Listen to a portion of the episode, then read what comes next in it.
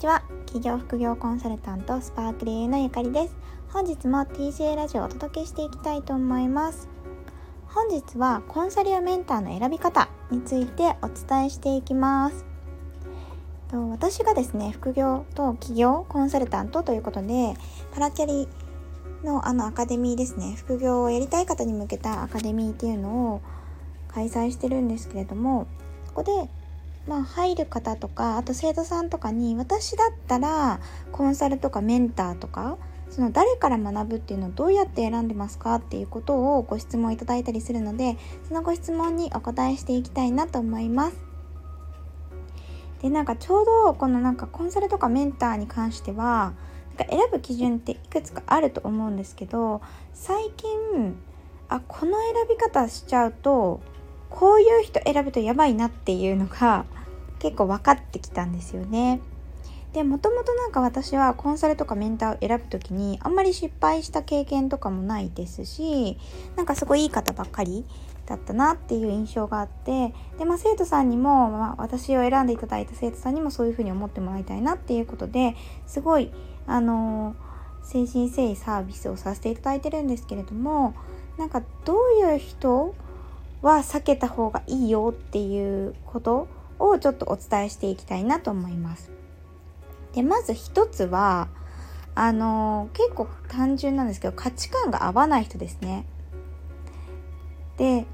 価値観が合うか合わないかっていうのはその人の発信を見たりまたは直接お話しするチャンスがあれば直接お話しすれば結構わかると思うんですよね。でこの人とお話ししてるととっても元気になれるなとかモチベーションが上がるなとかやっぱりせっかく学ぶならそういう価値観が合うなっていう方がすごいいいんじゃないかなと思います。でそのただ単にモチベーションが上がるっていうだけじゃなくてその人が例えばそうですねなんか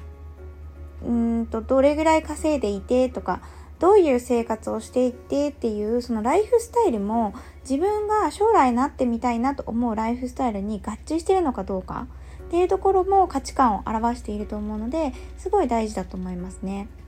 例えば私の場合は何て言うんですかね結構その勉強とかが好きなんですよね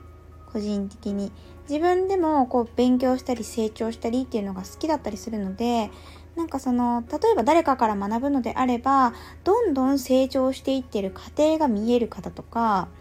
あのすごい豊かになって例えばブランド物買いまくりたいとかっていうことは私はあんまり思ってないのでなんかすごく働いてはいるしやりがいも持ってるけど家族との時間も大事にしてちょっとのんびり過ごすとかそういう方の方が価値観が合うなって感じるんですよね。なのでこうそのコンサルとかメンターの今のライフスタイルとか理想像みたいなものそれがこう自分と合致するのかっていうのはすごく注意してみた方がいいかなって思います。そうじゃないと例えばそのメンターとかコンサルの方があのー、とにかく忙しくお仕事するべきだよ。まずあの自分の睡眠時間を削ってでもお仕事するべきだよとかっていう考えでなんか自分はまったりしたいっていう感じだったらやっぱ価値観が合わないですよね。そうするとやっぱりそのその人の中での成功法則っていうのが自分には当てはまらなくなるので価値観の合致度を見るのはすっごく大事です。でもう一つは勉強しない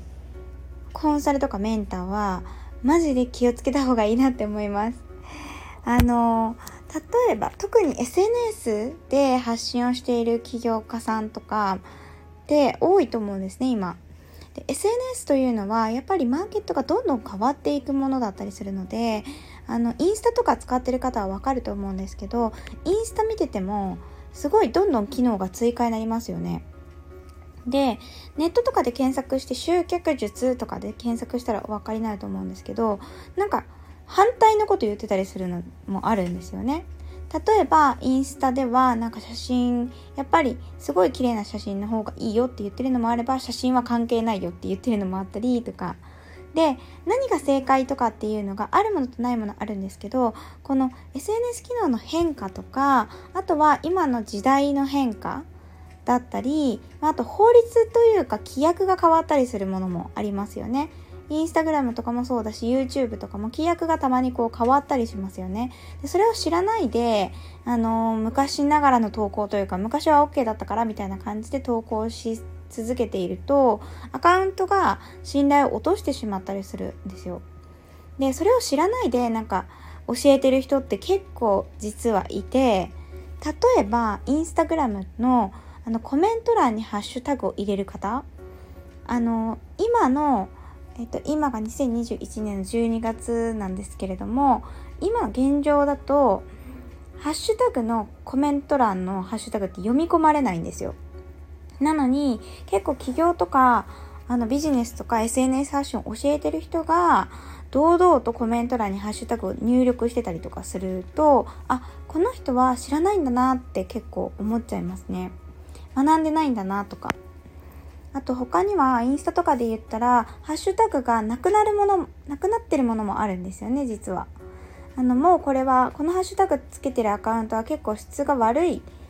アカウントが多いからハッシュタグそのものを消しちゃおうみたいな感じでインスタグラムが判断することがあって最近だと副業っていうハッシュタグがなくなったんですよね。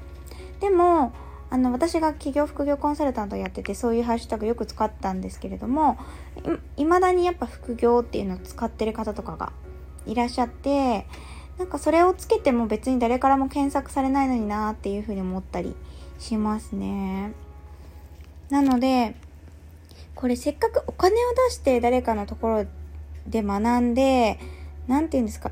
まあある意味古い知識なので嘘みたいなものなので、それをあの信じて行動すると本当にもったいないなと思うので学び続けているコンサルやメンターの方を選ぶっていうのはすごく大事だと思います。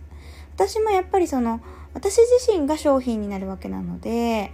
あのちゃんと自己投資をするっていうのは当たり前のことだと思うんですよね。だから毎年アカデミーの内容も変えていますしテキストの内容も変えていますしあの毎月毎月お金を払ってあのオンラインのビジネス講義みたいなのを受けたりもしていますしなのでそういった学び続けている方っていうのは見ればわかると思うんですよね。ちゃんと注意深く発信とかを見ていくと最新の情報を発信してくれていたりあとは商品の内容をあの同じコンセプトだったとしても少しこうブラッシュアップしていたりっていうのが見えると思うので是非学んでどんどん上に行っているような方から学ばれるといいのかなというふうに思います。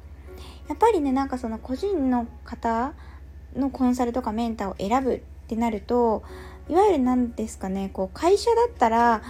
なんとなくこう社会的な信頼があって正しいことを教えてくれそうだなとかってあると思うんですけれども個人だとその人個人が主体的に学び続けていない限りはあのその人の体験談とかにとどまっちゃうことが多いんですよね。